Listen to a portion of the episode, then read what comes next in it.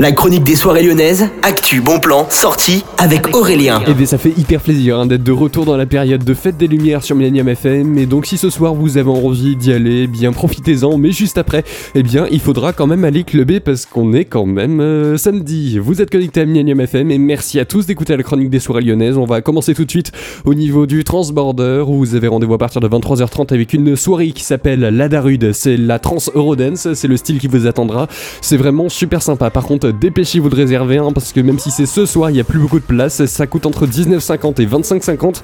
C'est sur transborder.fr pour toutes les résas. Et puis au niveau du sucre, vous avez Children of the Drum avec Pablo Valentino, Lefto Early Bird également, Mabiche qui vous attendent pour un mix entre jazz, new beat, acid et house et également rap et hyper active.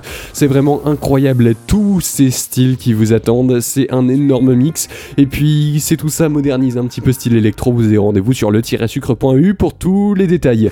Et puis on termine au niveau du groom où vous avez rendez-vous avec le All Night Long de la semaine. Ce sera Electronic Playground qui vous attendra à partir de 23h30 et jusqu'à 4h du matin. Ça coûte seulement 8 euros et vous avez toutes les infos sur groomlyon.com. Il y a également toutes les démos des DJ qui seront présents. Franchement, c'est incroyable ce qui vous attend ce soir. Et puis si vous voulez connaître ce qu'il faut faire euh, vendredi prochain au niveau de Lyon dans les clubs, eh bien il faudra écouter la chronique demain à la même heure. En tout cas, je vous souhaite une excellente fête des lumières à tous, même si c'était hier un petit peu en retard, c'est pas grave. Nous on se retrouve demain sur Millennium.